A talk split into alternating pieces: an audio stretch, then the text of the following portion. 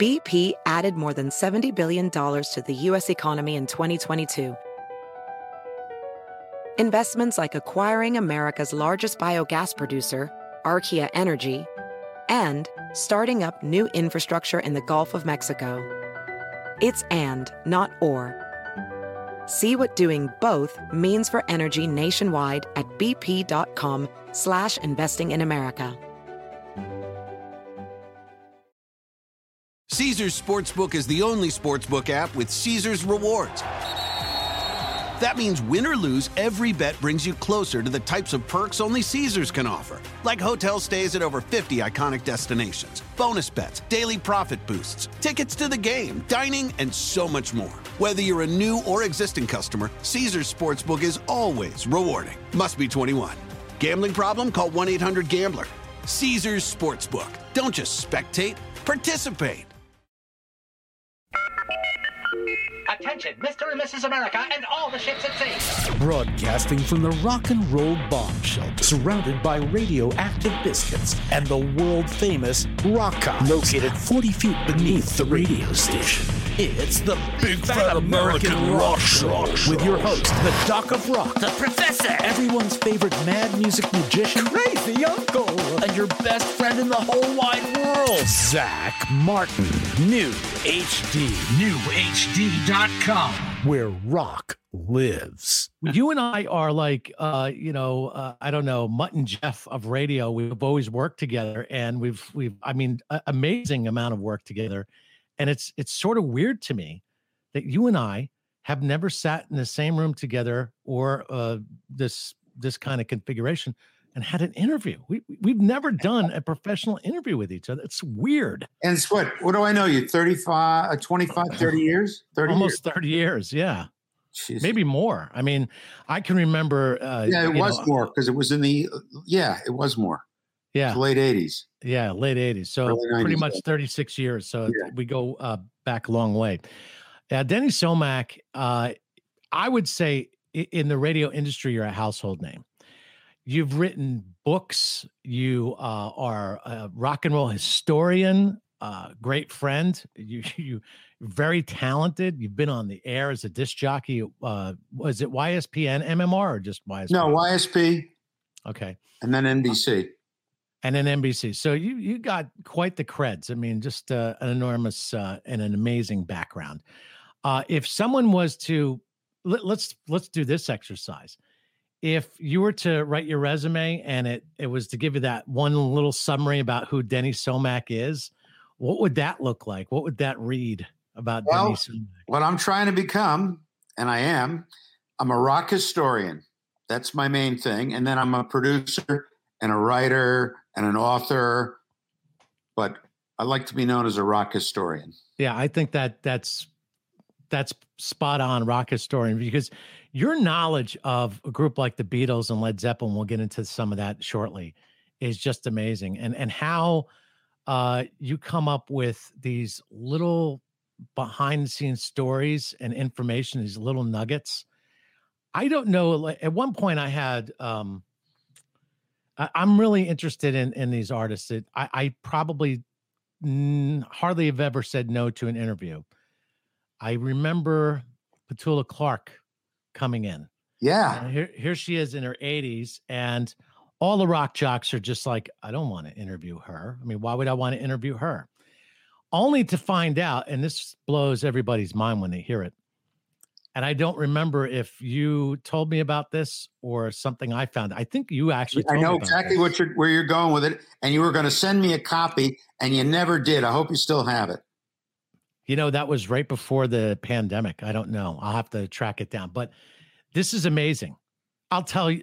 Why don't you tell a story about Petula Clark and a famous guitarist? Well, uh, now you were going to interview. Let me see if I remember this correctly. You were going to interview Petula Clark. Nobody else wanted to, but you did. Yeah. And I said, told you a couple things. Number one, on her first big record, Downtown, the guitarist on there is Jimmy Page. That's number one. people don't. Number two, I think I also told you that she happened to be in Toronto when Give Peace a Chance was recorded, and she's actually in the room and sings backup. Right. I think I told you those two facts: Those a two Zeppelin facts. and a Beatles story. Yeah. And the Zeppelin and the Beatles story, which is great, actually made the interview sparkle because I was asking her questions that nobody asked before, and she really appreciated that. Right. You know, she is really cool. And Yeah. back in the day, man, uh, I can just imagine. I bet you Jimmy Page fancied her. Oh boy, right? Well, she's still in touch with him, from what I understand. Yeah. Speaks to him, you know. And and, and do you, do you know the reason why she ended up uh, on that recording? And I I thought it was Montreal, could have been Toronto, wherever. But do you know when she ends up on that recording? Oh. I think you're right. It is Montreal. You're right. Montreal, the, the bed Yeah. in, right? right. Get the bed in. She she ends up on that recording because she was seeking John Lennon's advice. Did you hear Uh-huh. the rest of the rock and roll story on that? I know a little bit, but please tell the story. Well, she was performing in Montreal, and in Montreal, you and she speaks fluent French. Right. And it seems to me, and, and in Montreal, they have a different type of French. It's like a what we would call uh, comparable to High Church Latin. Okay, there's a little bit different emphasis on how they say things in Montreal en français. And so she's performing, and you know she can't make those people who only speak English happy, and she can't make the French happy. She may, she's just in conflict. She's not having a very good time performing in Montreal. So her idea was to go over and seek John Lennon's advice. That's how she ends up over there, and she just goes into the hotel. She knows, and they let her right up, and then that's the rest of the rock and roll story from Petula Clark. Um, there was another interesting interview that you and I were part of uh, in 2000. I, I I think it was 2003, maybe. Um, this is when Ringorama is released. right. And, you know, we get the opportunity to go interview Ringo Starr. Mhm. I don't remember all the particulars. Len- I'm It was like, David. David Fishof was the manager at the time, and he was promoting with Ringo. I've known him for a long time. So that because he was in the room, if you remember. David Fishof was. Right? Yeah. I can't can't yeah. fully remember. But you see, I was I was a little bit nervous, and um, I'm glad you were there. But I, I think we pulled off stuff with Ringo that most people could not pull off, A- and and this is the reason why. I was just talking to somebody about this today. The reason why I got away with certain things, you were there, is because I actually took the time under your direction to really focus on Ringorama and to make sure that I knew every single track in that album and that I started off the interview going over every single track, asking him about the Mellotron that he used on one of the tracks, mentioning the fact that his wife was on one of the tracks, and Ringo was he was eating my out of my hand. And at the end, I got him to give us that golden nugget, which is a question you gave me. What was it like coming over to the United States for the very first time while you're on the plane? And gives that famous answer.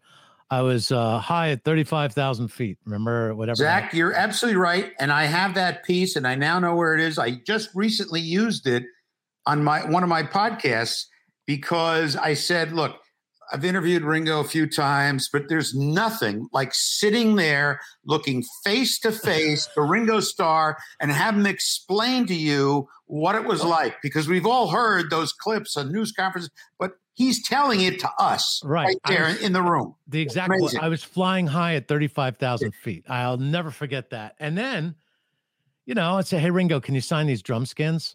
And, you know, that was like really pushing. He's like, Oh, yeah, sure. Oh, oh, very great. Right." And I, I think that was. That was an example of how we would work together. Like we would be like the the good cop, bad cop, the, you know, just frame it up. And you know me, like if Denny goes, Zach, this is how you handle it. I'm like, okay, I got you, Denny. I'll do it. And then I would go do it. Now, Zach, here's a little little piece of trivia. I don't know if it was, I think it was like a, just a couple months before this, we interviewed Pete Best. That's right. You and I. We've done the Beatle drummers. Oh my gosh, yeah. Um, now the Pete Best story was interesting because his brother was Roag. the, Roag. the right, yes, the love child of Neil Aspinall Yeah. and Pete Best's mom. Mhm. And Pete Best ends up talking about how he ends up having to basically depart the group because of that. I, I would say that triangle that's going on right there. Very uncomfortable for everybody. So out goes Pete, in comes um, Ringo. Now, this story goes back 20, over 20 years, uh, uh, just about 20 years ago. Yeah. Pete Best was there. Right. almost 20. So it's hard to remember all the facts. But I, I just remember the emotion in the room. And, you know, for those who are just listening right now, this is the Big Fat American podcast with my longtime friend, Denny Somach, rock historian. When you and I were in that interview with Pete Best and his brother was there, it got very emotional. hmm And that that's when you know that it is a a good interview. And also at the same time, I don't think you and I ever really were inappropriate in our questioning. We we were always delicate with that. And, and these are the facts that came out as part of the conversation. Pete Best, in relation to the history of the Beatles, since you brought it up, uh, take us through the like the little beginning story, the backdrop, and then if there were any details that I missed about his departure and that whole Neil Aspinall situation, maybe you can shed some light on that because I don't think too many people are aware of what happened with Pete Best in the, early on in the Beatles. Well, yeah, Pete Best's mother, Mona Best, ran. Uh, actually, was in the basement of her house. I, I think it was called the Casbah Club, Yeah. right? Or And- was it the cat? Was it the cavern, or is that a different place? no, the Ca- cavern is a different club. Ca- Casbah. Casbah right. is what she called the basement, and that's and and you know, P- Pete and the boys would play there, and she at that time was booking the band, uh, and so you know, really acting sort of like the manager as well. Um, and then uh, they go to the audition. I'm trying to think here, and make sure I got my dates right. Yeah, is right. Yeah, this is before the audition. Um, one day, Pete gets gets called into uh, Brian Epstein's office, and he's fired, and he never knows why. Uh, and Ringo comes in. He came in from another band uh, that was big uh, in Liverpool, Rory Storm and the Hurricanes. as a matter of fact.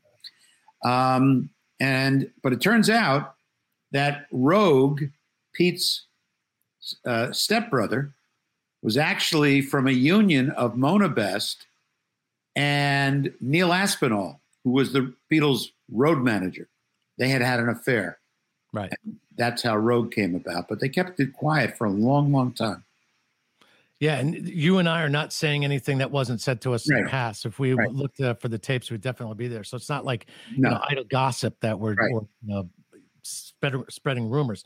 Yeah. Um. Now, um. So, what ends up happening to Pete Best as a result of being fired? What was his life like? And then, I guess when the anthology came out, he finally got a little something out of that. Yeah, he got like ten million dollars uh, because Neil Aspinall is the one who decides who gets what on the un, on the unreleased stuff, and they wanted to include the uh, Decca audition tapes. So uh, Neil said, "You know what? I, I think we should give Pete ten million for his piece on that because this thing's going to do so well," and that really brought him flush. but before that, he'd been touring. Now remember, he was the most famous unknown in the world. He even did, I don't know if you ever saw this, he did the TV show I've Got a Secret. Oh, you know, I, I out and they go, you know, fired from the Beatles. It was unbelievable. But he, you know, and I, I'll tell you a funny Pete Best story if you want to hear it. Um, you know, I um I used to work doing some merchandising for Beatles, the Beatles, and I did a lot of stuff with QVC. I was on there like 20, 30 times selling the prints that I had. And one of the days, uh, Pete Best was on selling bricks from the Cavern Club that he was Huh. signing. I don't know if you remember that. He was on the same day I was. And I said to him, I said, Hey, Pete, what are you doing tomorrow? Would you come by my office? Because I lived right near QVC. My office was. I said, I'd like to do a full interview with you. So he said, Okay. He comes over to my office and we're doing the interview and we're all done. And of course, I got my book and I got that famous picture of the Beatles in the cavern with, the, you know, the dr- and I asked Pete to sign the book. And he says, That'll be 25 bucks. I said, What? He goes, $25. Yeah. I said, Well, uh, okay. I gave him $25. I said, Would you also sign this? He goes, $25. And I realized this guy makes his living signing his name. No Wow. exceptions. Cost me 50 bucks. Fair enough. I mean, how else was he going to make a living? I mean, you got to do what you got to do. And this Yeah. is obviously before he gets his 10 million from the Right. anthology. Yeah. That's right. But he had a the Pete Best band toured, and it was sort of a novelty. But you know, he was able to make a living. Uh, but there were a few years there where he was working in a bakery and all sorts of other things. That's So- kind of sad, but you know, all right, all is all is well then. But what a story he could tell at parties, right? Oh, absolutely. Especially the whole thing with his mom and stuff. I, you and I just looked at it like, I cannot believe what we're hearing here. Yeah. You know, there was another moment that we'll get to later that, uh, you know, involved Led Zeppelin that you and I were in the same room and we couldn't believe what we were hearing either. That's just a little bit of a tease. Um, if you were to take um, Pete Best and Ringo Starr and try to, you know, rate them as drummers, um, is there a way in your mind to say who is best out of Pete Best and Ringo? Well, I think Ringo had. Um, I- think Ringo had a certain style that people still talk about today, Mm-hmm. and uh, Pete was a good drummer, but Ringo was a great drummer. So, so you you might say that, it, however it happened, it was really best, like, really the best thing for the Beatles to have Ringo replace Pete as a drummer. When you look at the the overall picture, it, it really made the most sense. Yeah. Right. I Yeah. mean, if you're the odd man out, it's not fun. I've I've been in that situation many times. No one wants to be the odd man out, but in the long run, somehow, some way, it all seems to to work out in the end. Right. Um, another thing that we've we've we've discussed in the past that I really find very interesting is uh, Paul McCartney as a musician, Hmm. and you know this idea that you know he played the bass for the for the Beatles, but when when we used to do the list, um, and, and you and I've we this is what guys do. Like all right, a lot of times you get the top top guitar players of all time, top rock vocalists, top drummers, but we never discussed the best ba- uh, bass players. Uh, I think Chris Squire, because of you and and your interpretation of, of bass players, goes right almost to the top, and and then it's like a one A one B between Paul McCartney and Chris Squire. That's where I've gotten to to the point of bass players. Describe to us in your mind Paul is a bass player, where he, uh, I guess, compares to other bass players, and and who is in that at least the top five list in your mind? Well, I, that's an easy question because I've I've talked to all of them, and every one of them I've asked who their influence was, and it's usually one of the others. But all five always cite McCartney. Now the other ones that I've uh, uncovered, John Entwistle, because people feel he sort of played the bass as a lead instrument. It was sort of different. Even Chris Squire said that uh, John Entwistle heavily influenced him. Uh, and then Bill Wyman influenced a, a lot of people as well. Um, and I think those, uh, and then if you really go to the next level, you know, you got the ones that are obvious, the John McVies of the world, and, you know, et cetera, et cetera. How about John Paul Jones? John Paul Jones, Right. uh, believe it or not, um, Phil Lynott Okay, and Lizzy, considered one Yeah. of the greatest. absolutely. You know, um, and, and we're gonna just uh, shelve that John Paul Jones because we got some stories about John Paul Yeah. Jones to to tell as well. Um, the Beatles and the Rolling Stones. You know, there is the the legend that goes between the two, the good, the bad, the ugly. Uh, what's your take on how much of that was fact and how much was fiction? Uh, again, it was really um, it, it wasn't all fiction, but it was mostly fiction because uh, and it was dreamed up by Andrew Loog Oldham, who was managing the Stones, and he used to work for Brian Epstein. So he figured, oh, let's uh, the get it, I Beatles and. Stones, you know, and they had these because he would send out stuff, pictures of the Stones. Now you remember the pictures of the Stones when they first came out; their hair was longer than the Beatles. I mean, Mhm. today's standards, it's not that big a deal. But if you remember, there was a famous uh, ad or story, I think, in one of the English uh, papers that said, "Would you let your daughter marry a Rolling Stone? These guys are, ugh, compared to the Beatles, they're just not clean. They brag about not taking showers. Uh, they look know, like they smell. yeah. There was a whole thing built up around that. So Did, didn't the Beatles uh, give the Rolling Stones one of their first uh, songs to? to Yeah, what happened was um, the Beatles went to see the Stones play, and they knew each other, obviously. And uh, John and Paul were in the back of the room, and after the Stones got done, and Bill Wyman told me this because he was there, obviously. Uh, Keith and Bill and Mick uh, walked over, you know, and they said, "Hey, uh, we have a song for you," and they gave them a song. Um, yeah, I, I want to be. I'm sorry. I want to be. I want to be your man. Yeah, which was really nothing more than a rewrite of "I Want to Hold Your Hand." Mm-hmm. But that's it, that's that's brilliant. That's what it was. If you listen to them, uh, and they they said, "Oh, this is great. Uh, I want to be your man. This is perfect." Uh, yeah, they said, "Yeah, it's, it's, Ringo's song. He does it live, but we haven't recorded it yet, uh, so you guys can have it." Oh yeah, sure. Pick on Ringo, take it away from him, and give it over to the Rolling Stones. It's just fantastic.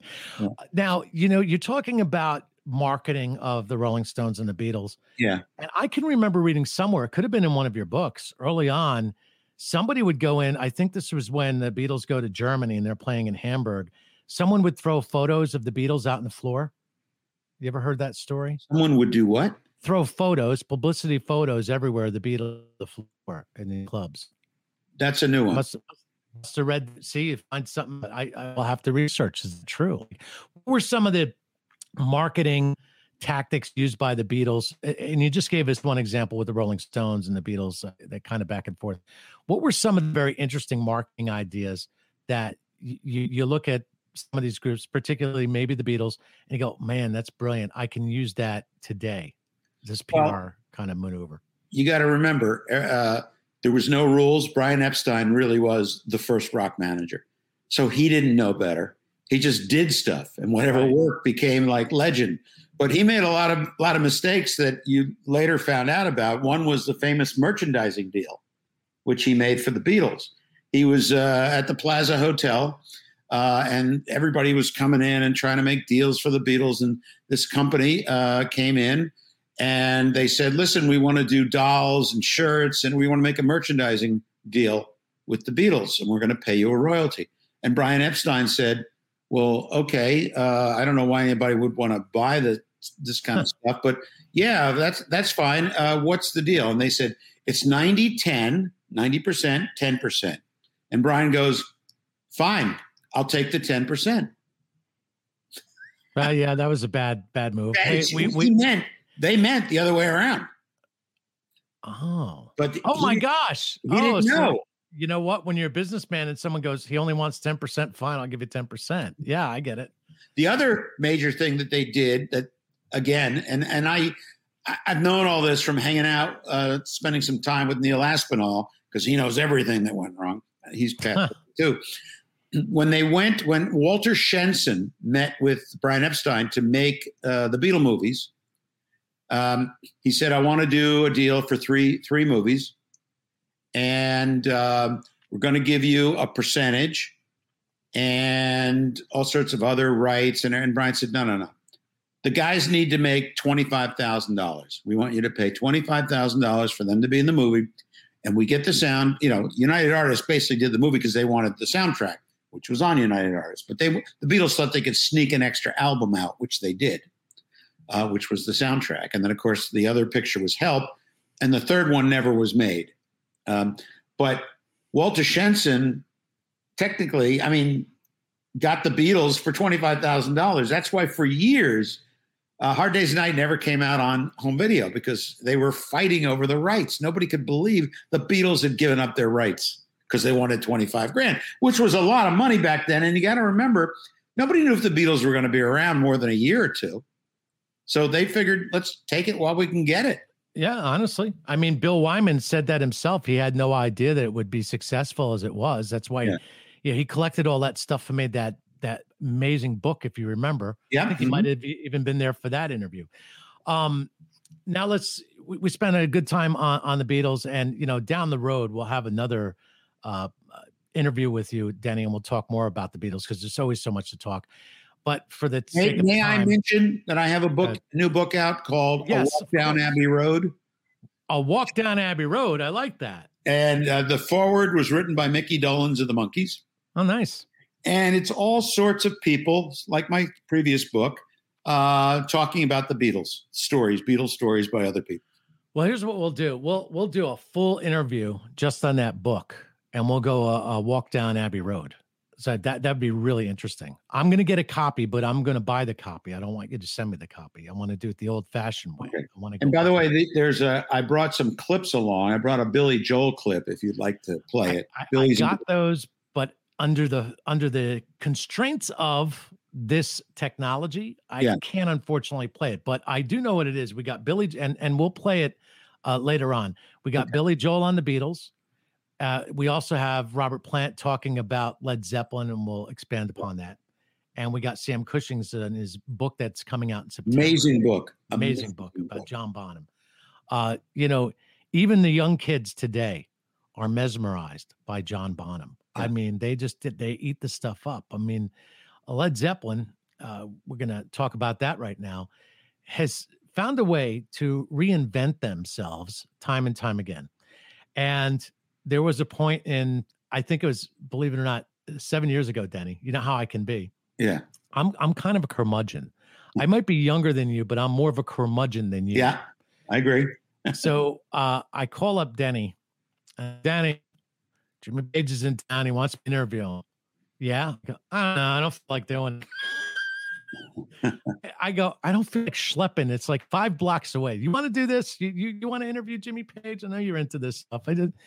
And you said something, Zach. You're insane. He. This is probably going to. He's in his 70s or whatever, and he goes. You're not going to get too many more opportunities to interview Jimmy Page. And I said, Yeah, you're right. So I went over there and I did, a, I think, one of my best interviews Yeah. of all time. In fact, in the, the big uh, Fat American series, it's episode number one, I think, along with Paul Rodgers. So we put Okay. those together. Yeah. Um, and and some source material that that you've you've used. The questions, I got to say, were phenomenal. Um, they were from a guy named Adam Fendrick because I, I was going to go, all right, well, if you guys at um, whatever rock network it was, it might have been for Westwood One. It was for Westwood One. So if you guys want me to go and do this, I don't mind, but uh, you got to give me the questions because I, I really don't have time to to prepare. So that's a good producer. Like, what questions you want me to ask? Uh, So I got over there and and it was one of the greats. Now, there was another instance where I blew an interview, and thank God you were there. Uh, You were there with Mike, uh, that famous uh, talk show host. Now, at the time, he was nobody. You didn't Yeah, know, well, was, right? Yeah, I, yeah, he was a big in Philadelphia. I'll give you. Yeah, I'll give you the. He was the talk show guy in Philly. He's a friend of mine. We used to go to concerts together. I can't say his last name. I don't know how to say it. Schmerkanish. Uh, Smerconish. That Mike Mike Smerconish. He's on Big deal. Sirius XM now, and he's on CNN. He has a hit show every Yeah. Saturday uh, morning at nine o'clock. He's very He well. was, eh, by the way, a lawyer, right? He was originally a lawyer. He yeah.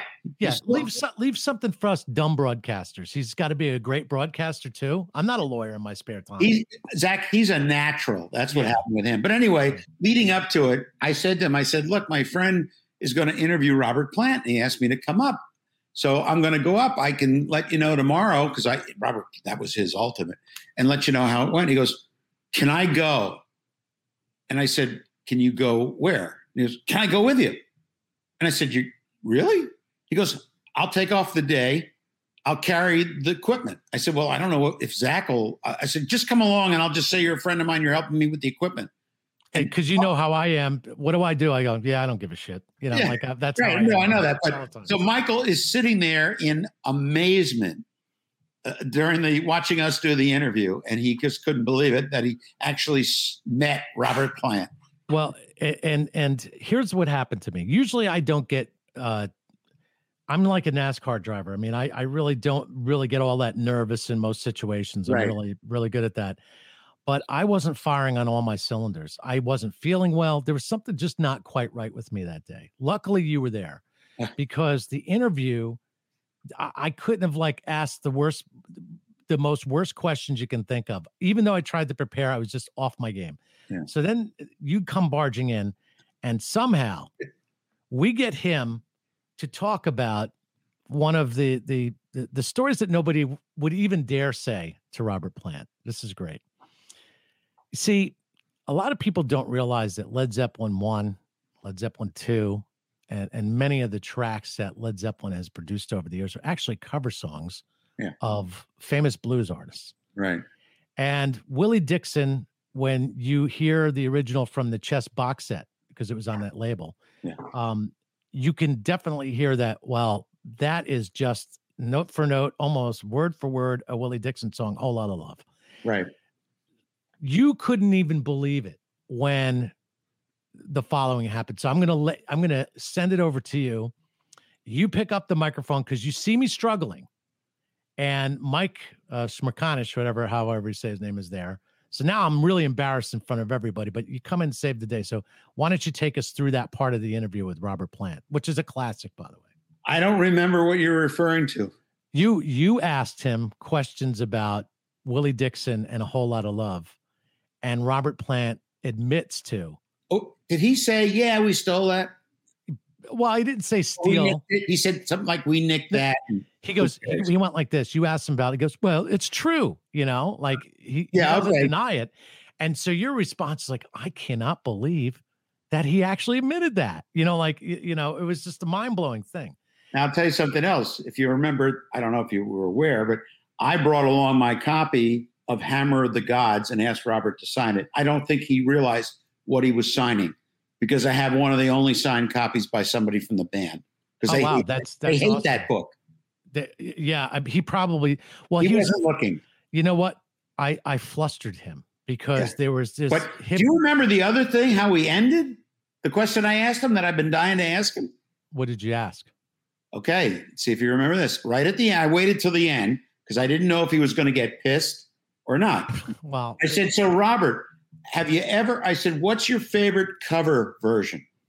And he goes, "Well, there's this version of Stairway to Heaven to the music of Gilligan's Island. I think it's fantastic. It's really funny. Unfortunately, it, our man, somebody in our management thought we didn't like it, and they had it stopped. But I thought it was hilarious. Do you remember him saying that? I, don't remember that, but I do well It's at the end of the interview. Yeah, at the end of the interview. interview. I- Let me let me add insight to the whole interview because it's there's more to the story. But did, we didn't bring up the whole spirit and Taurus thing at that one. did No, we? No, no. we wouldn't have done it. So, um, Robert and I now, Denny, you know that that the reason why I think I get along with a lot of these personalities is because I have boundaries that you should not cross. I don't know if I come across as kind of mean or that army officer comes through the sergeant comes through, but I definitely have one of those personalities that you're like, I don't know if I should really mess with this guy.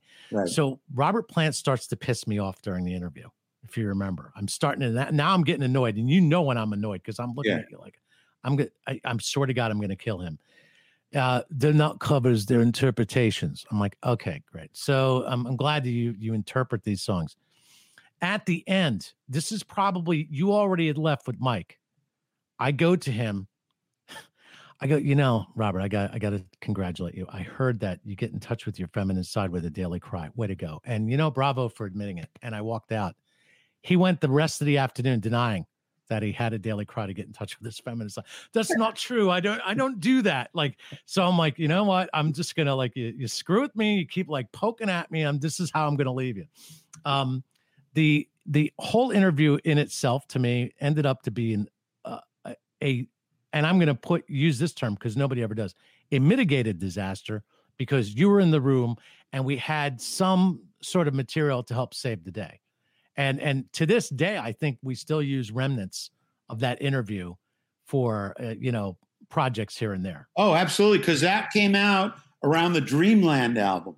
So Right, we had that's exactly what to it ask him about songs like Hey Joe and Morning Dew. And Darkness, darkness, Moby Right. Grape, and all of that stuff. And he admitted he liked Moby Grape. Now, right. the problem when we went in there, they didn't decide on the album title. I only had a the rough mix of everything. So trying to find out the information was really tough. But anyway, it was a learning lesson. And one of the most what what ended up being almost a disaster was a complete turnaround because of our ability to work off of each other. And we found Hmm. something and then you know, you get the famous talk show host that's in the mix. So you told me he's going to replace Imus. I remember you saying that. I'm like, thick, you know, like, you know, there's a little jealousy there when someone's, I wanted to replace Imus. What do you mean? Of course, I never replaced Imus.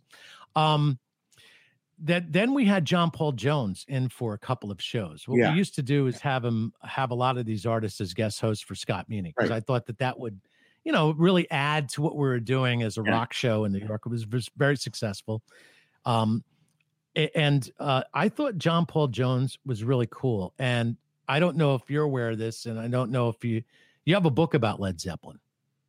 Get the lead out. How Led lead Zeppelin out. became the biggest band in the world. That's right, biggest band in the world, even though they started out as a cover band.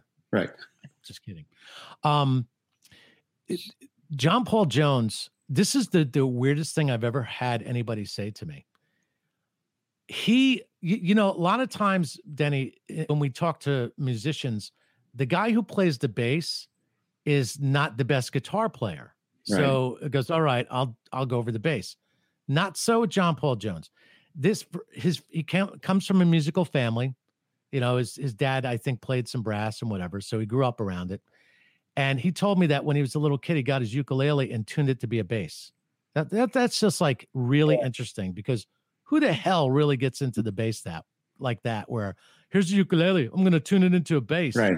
and he's just always had the fascination with the bass. And it, and it was we were talking about how they would record and and put certain tracks in various albums. He goes, there was really no thought behind it. I go, yeah, no kidding. Led Zeppelin one, Led Zeppelin two, Led Zeppelin three. I mean, yeah, there was no name in the fourth one. We could always talk about that too. Right. Um, but you know, the idea that Houses of a Holy is on physical graffiti instead of on Houses of a Holy, I mean, that's just like it's crazy. I mean, it's like who is in charge of all of that stuff? But you know, his his whole orientation as a musician and playing around with those instruments, and when you get to in through the outdoor, really, it, it seems like Robert and John Paul Jones at the end for the recording of In Through the Outdoor. Correct me if I'm wrong. Are the only ones that are really putting some effort into that. Yeah, well, I think I don't know. You know the story or not? I mean, the, the reason is because Robert and John Paul Jones showed up at the studio, and Jimmy Yes. was showing up five six hours late because he, that's when he had a Yeah. hearing problem. Yeah, yeah. I don't. I don't want to bring that kind of stuff up. studio- yeah, yeah. And they sat down. The first day they sat down, they wrote "All of My Love," and then Robert and, and John Paul Jones said, "You know what? Let's just write a bunch more songs." I don't know what what Jimmy's going to do. Yeah. So they and you can hear the dramatic shift and the change of Led Yeah. Zeppelin. And I, I- you know, when you listen in through the outdoor and that change of sound, I think it's like you know their musicality is starting to explore with the new technology that's available, and you know John Paul Jones doing a lot of those sounds on the organs and the moogs or whatever you want to call them. Yeah, then then you know when when they break up after the death of John Bonham, um, Robert Plant has his his first couple of solo albums. I thought to myself, you know, are these leftover tracks from the In Through the Outdoor session? So what what what went on there? I mean, you know, what what's going on with that change in sound and and are they leftover tracks or are these new tracks that what was the genesis of those? Well, it wasn't leftover tracks because if you remember, uh, they put out that album and on Coda. Coda. Those Yeah. are the leftover tracks. Yeah. and some early leftover tracks. Um, Robert, you know, remember he uh, spent a couple years between uh, the, de- the demise of Zeppelin and that first uh, solo album, so he had time to write. Mm-hmm. Okay. Now, um, when you go back into the catalog, let's go back and reverse a little bit because I, I love talking Led Zeppelin. I can do this all day long. Um, the one of the best concerts I've ever seen. I don't know if you if you've ever seen this, but early Led Zeppelin when they're fulfilling the new Yardbirds soundtrack, they're up in Scandinavia. Right. And I cannot believe how tight they are as a band. And I, I here's the other thing that blows my mind. Do you remember in the 80s, Denny, when the lead singers of these bands didn't feel like they were musicians because they weren't playing any instruments? Remember that? So Yeah. you have you have um Eminence front, Roger Daltrey. Dan, dan, dan, dan. Oh, well, great, Rod. You can play two notes on a guitar. Fantastic. You have Mick Jagger picking up an acoustic. Hey, look, I know how to play guitar. It seemed like everybody wanted to prove to the world that they were not only lead singers, but musicians because their Yeah. egos just can't handle it. But they gloss over the fact that, holy cow, Robert Plant plays one of the meanest harmonicas I've ever heard a human being play. I mean, we never talk about that. Yeah. Talk about Robert Plant and and how he enters the fray with the new Yardbirds, and they go on the Scandinavian tour. They're tight. I mean, they have it all together, and I'm just I'm blown away by how they were able to do that. Well, here the, the the secret is there's no secret. I mean, they basically started to rehearse and put together songs that was going to be their show, but included songs that was ended up on the first album. And that's the reason they went in the studio and cut that first album in a week for seventeen hundred dollars. That's a famous story. Really, seventeen hundred bucks, seventeen hundred pounds, seventeen hundred pounds. pounds. Okay. Jimmy Page will tell you he's got the receipt, so he knows exactly how much. Uh, and what they all they did was they went into the to the studio and they cut all the stuff they'd been rehearsing, and it turned out to be what they were doing live. They were doing um, Dazed and Confused because the Yardbirds were doing that. Yeah, uh, different lyrics with the Yardbirds, right? Pardon me? There were different lyrics with Dazed and Confused for the Yardbirds originally.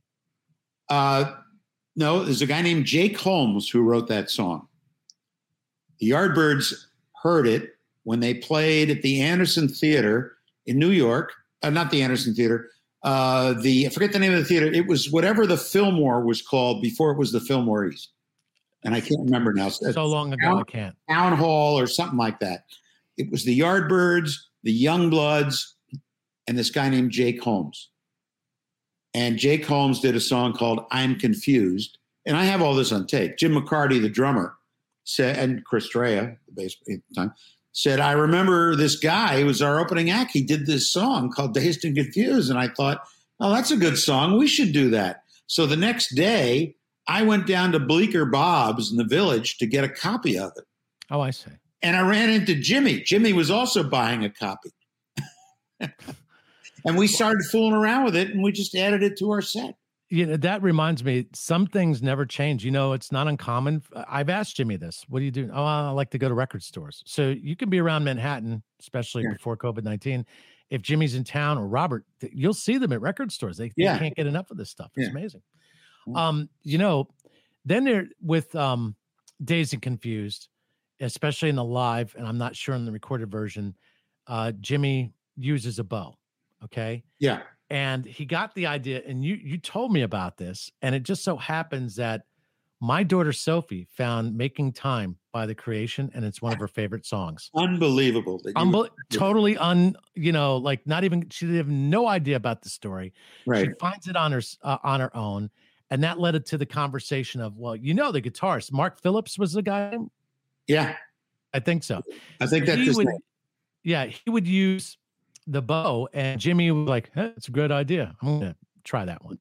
Yeah, absolutely. So, so they were really good at borrowing from people. That's what I'm gathering from you know the whole Led Zeppelin story. Yeah, no, Jimmy. Jimmy retained everything. Yeah, well, that leads me to this that I, am blown away by this, Denny. We, you and I were, um, so we go back to this this interview in Soho. This is where this happens with me and Jimmy, and uh, there's a lot of other radio people there. Some mm-hmm. of the usual suspects, including Carol Miller, who in New York hosts Get the Lead Out, and you, you help her produce that, and and so that's a great combination. But so she's there, I'm there, Jim Kerr's there, a few others but I'm I'm on the Westwood One thing, so I you know I got the little like preference because it's right. national. It's like I get in there, and the one thing, and I don't know if it came in on the interview or not, but I was like, you know, and and we all know that he had some abuse problems. He's clean and sober, by the way, right? And, and he's very proud of that. I wondered, Jimmy, can I just I, I I really need to know how the hell, and I didn't use hell, I used the F F bombs.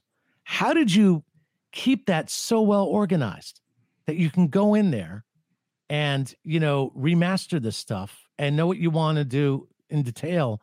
Uh, who does it? I mean, you're really good. You're very organized, but I am not organized like that. How did he do it? Do, do you have any insight about how some of these groups, whether it's, you know, Jimmy Page or whomever, how they can be so organized 50 years later they're able to pull the resources and and, and remaster things? Because it to, to them, especially Jimmy, who the secret, one of the secrets to Zeppelin's success is the fact that their records were tremendously produced for the most part, even though there'd be uh, a great engineer, an Eddie Kramer, uh, you know, a Glyn Johns or whatever. Jimmy was the producer of these records and knew exactly what he wanted to do. So really, when he went back to remixing everything, he was just, you know, he already he already did it. He did every little thing he had already done. It wasn't like he was going to visit something thinking, now, gee, what would the producer? He was the producer. Yeah, but So still, he knew 50, exactly what to 50 do. I mean, when you're blitzed out of your mind, and, and then 50 years later, you're sitting Yeah. behind the board again. I don't. That's to me a, a genius. He probably used uh, this is because a lot of people do this. Isn't unique to him. Probably used the uh, the notes he had from the studio, the fade, you know, where different things were. Right. Again, copious notes. I mean, I don't do that. notes. You know, like it's it's amazing that that's just in itself is a a, a story. Yeah. Now now let's fast forward because we can talk about all kinds of uh, Led Zeppelin again. We can do this uh, another time and continue. But since that you have this uh, CM Kushins' book that's coming out in September, and I do believe that you are the only person that had the exclusive interview with the author that nobody else is going to interview Yeah. until after the book is out. Kudos to you, Denny Somach, for pulling it off. Um, give us a little bit about uh, what we can expect in, you know, it's September when we lost John Bonham. I remember as a kid, you know, hearing the news, very upsetting to me. The book, The Beast, it's coming out about John Bonham. What are, what are some of the? Well, you don't have to. You don't have to make it. You know. It's the first. I'll send you a copy of it. By the way, I have a rough. You know, the all right, that's good. not even. It's just now going to the the public, you know, the press. But I've got the rough. Um, it, it's the first book really about John Bonham specifically. I mean, obviously he's in all the Zeppelin books, but aside from the book that I think his brother wrote, um, this is the first book on specifically John Bonham and his whole story. And that's what makes it really unique. This guy did research. Now, his previous book was a bestseller. He he did the um, I'll sleep. Uh, I think it he did the Warren Zevon story. I, I forget what it was called, but that was his previous book. Mhm. Um, is I sleep. I'll sleep when I'm dead, or whatever it was called. But it, it got great critical acclaim and everything. And then you know this was his this is his follow up book, even though it's uh, several years after. Um, so the guy's a great writer. And the other thing that's interesting, and I realized that when we're in the middle of the interview, this guy's even from you, he's one generation removed. Lepin, Zeppelin was hardly uh, they weren't they weren't even together when this guy was born. Born. Uh, yeah. He's in his late thirties.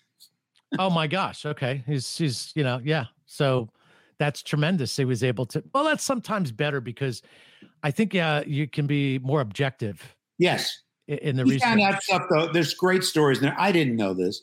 Uh, John's father had a construction company called Bonham Construction. Had and he no worked for his father. And he said it was a family business. Had been around for a couple generations. He and his brother both worked there. And when he would come off the road, he would fill in. He'd be out there helping his father build houses. And they got the they kept the construction company going throughout everything. Yeah. And and he talks also about how much John Bonham was a family man. I mean, we all heard the stories about the destruction of the, the rooms. But when it came to fooling around on the road, he was so in love with his wife, Pat. And, and, you know, Kushins uh, tells me that they just had an amazing love story. Yeah. Uh, and, and that's really what kept him uh, steady.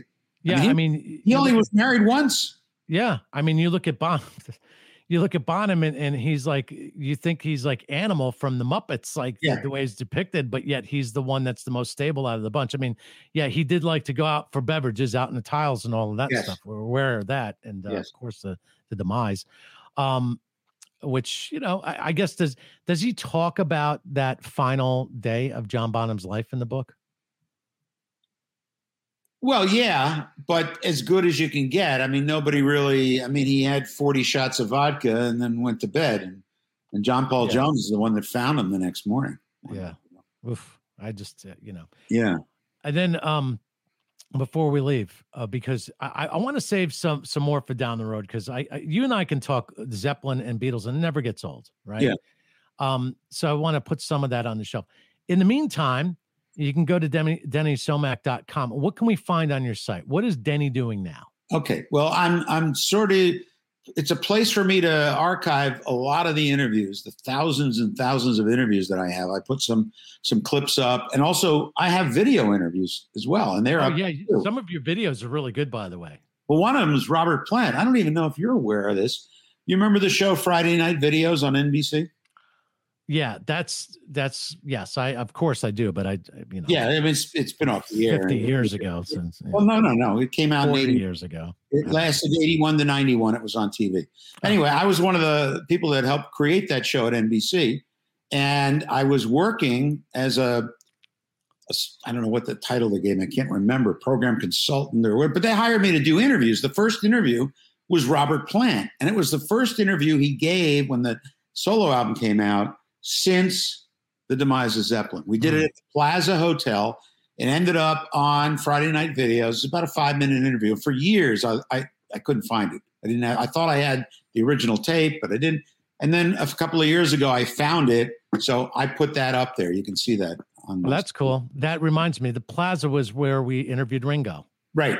That's where the Beatles, would always go. You know, I, I was thinking about that all freaking day. Where was Now, that? what I- hotel? What's also on my site is uh, Bono, first American interview from 81, 82. And he's talking about the name of the band. And, you, know, you just you look at it, it's a 19 year old Bono. Yeah, that's that's cool. Thinking he's advanced, right? Like like it's Yeah. like he's so sophisticated, you know. Because we did the interview, I did it with a friend of mine uh, who was doing a TV thing, um, Cindy Drew. And uh, we go, we do the interview, and then we go over to the place called the Bijou Cafe to see them. Mhm. U2, first tour in America, and there's 19 people in the audience. That's it, and and us. and when we're, we we got done with the interview, Bono goes, "Oh, uh, I got to get to the Bijou," and Cindy said, "Oh, well, I got my car. I'll drive it." So she drives him over to the Bijou. I had something to Right. do because you know who, who's U2? Like I was going to worry about. You know, I'll go see him at the Bijou because we were used to going to three and four shows a, a week. Um, and it, it just I look back on it now and I go, holy mackerel, that that's amazing. You know, I, I think we all have those stories, you know, Yeah. where you're interacting on a personal level with certain people end up superstars. For me, you know, there's probably a few, but the, when you said that, I don't know if you remember this one, but uh, Paul Rodgers came over and uh, Bad Company was doing some special concerts, I think for 9 11 could have been. Right. And we get done with our little interview, little interview, our interview. And I said, Well, you know, you want to go over to the fire night with me, visit the guy, say hi. I'm sure that they would love that. He goes, Yeah, okay. So it's Paul Rodgers and uh, I, I whatever is on 9th, 9th Avenue and, and 50th or 49th, 9th and 49th is this firehouse where they lost a lot of guys right. as a result of 9 11. Paul and I are having chili. And that's where Paul and I bonded. We we come back and I go, you know, those are the heroes. He goes, yeah, man. And then every time he comes to town, he'll invite me to the show. And anytime he's got CDs out, oh, should I get some for the boys? You know, Yeah. over at the firehouse. So yeah, those like little stories really matter the most. The idea that hey, you were there at the Bijou with U2 with 19 people, and you got to see, you know, U2 really, in many ways, the best version of U2, Some people would say was Yeah. the very beginning. You know, By the way, Zach, we're coming up on the 20th anniversary of 9-11. You should Yeah, I that know. story. That's a great story. You should leak that out. I will. And I know some there's there's a concert being planned. Yeah. For the 20th anniversary. And I don't want to give too much information because I don't want to get anybody in trouble because it was told to me by secret. Right. But it includes some real biggies, but there's one one little problem that might hold it up and it's over politics. And that is unfortunate because I think that yes, I think that when it comes to that, and there are people that are part of the story, Right. however you feel about certain politicians now, back then they were part of the story. So for one day, can you just can your political point of view and get up there on stage and not fight about it?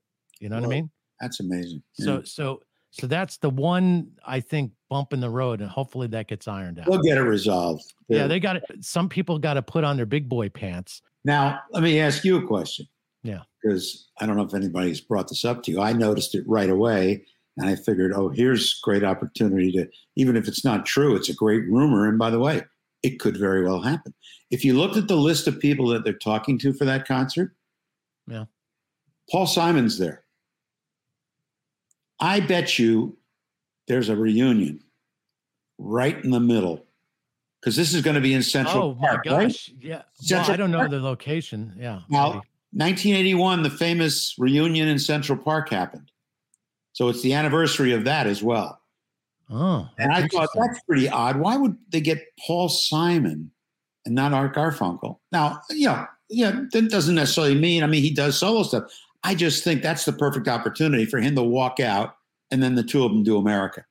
You know, I you know, b- bingo, Denny. See, this is why you're the great executive producer of all time. uh, on top of which being a rock historian, and you know what you're really good at? You're really good at like coming up with these what ifs and putting it out there. And uh, sometimes they've had had come true. Uh, you know, this reminds me of. I think it was you. You told me that Pink Floyd would do the one off. Yeah. Yeah. So so Because uh, Nick Mason told me in an interview when his book was out, before anything was announced, like, okay, that was he said to one. me, I said, so he goes, well, he goes, if it were something like Live Aid, so he already yeah, you know what? we would do it. I was you and I were in the studio for that. Nick Mason was with me and we interviewed him again. And Yeah. yes, that was a question that you gave to me to ask, and that was his answer that he gave. I Yeah. see. But it didn't have any significance because people are always saying, when are you going to get back together? Well, I'll tell you knew. what.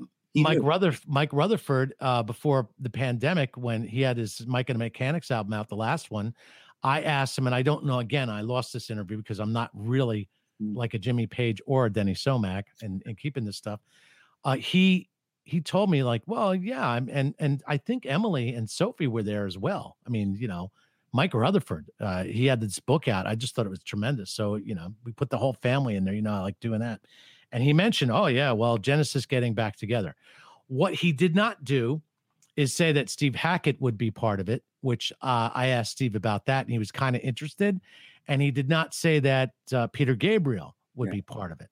So, as far as this 50th anniversary of Genesis that's going to be playing in November in New York, kind of disappointed that Steve Hackett and Peter Gabriel aren't included somehow. Well, you know what? You know, there's a reason for that. They they were going to do the five, and they were going to do the entire Lamb Lies Down on Broadway and the whole bit. And they went out and they asked the promoters. They said, "Look, do you want the original five guys, or you want the hit version of the three?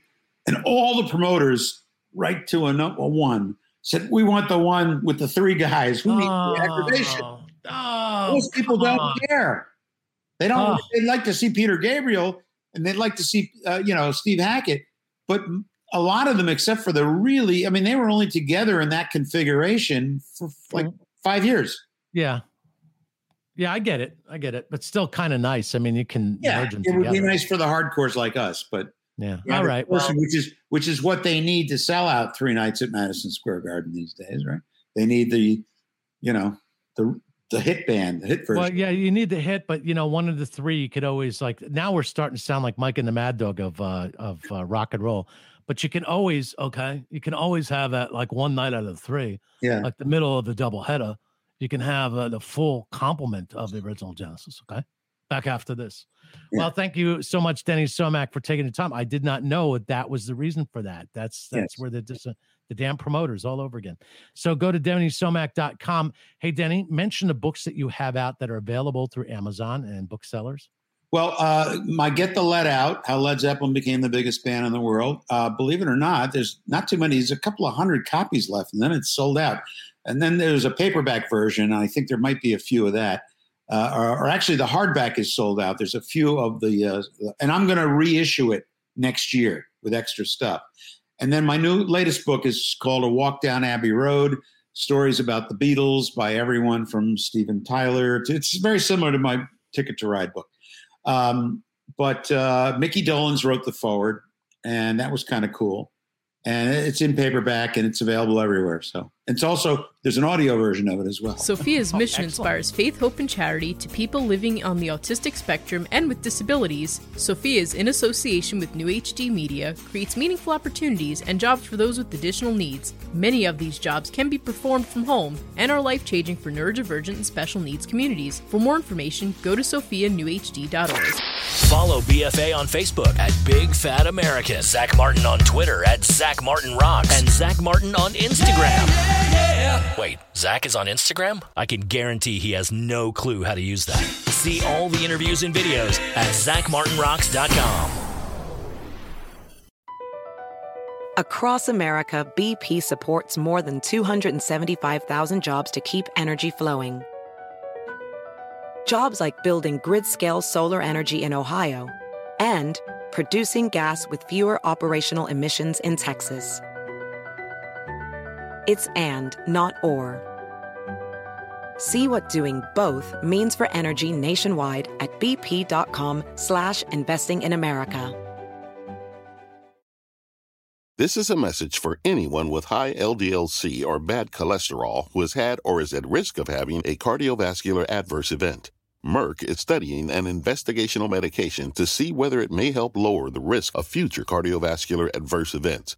Cardiovascular disease is the leading cause of death worldwide, and in the United States alone, there are over 73 million people living with high LDL-C.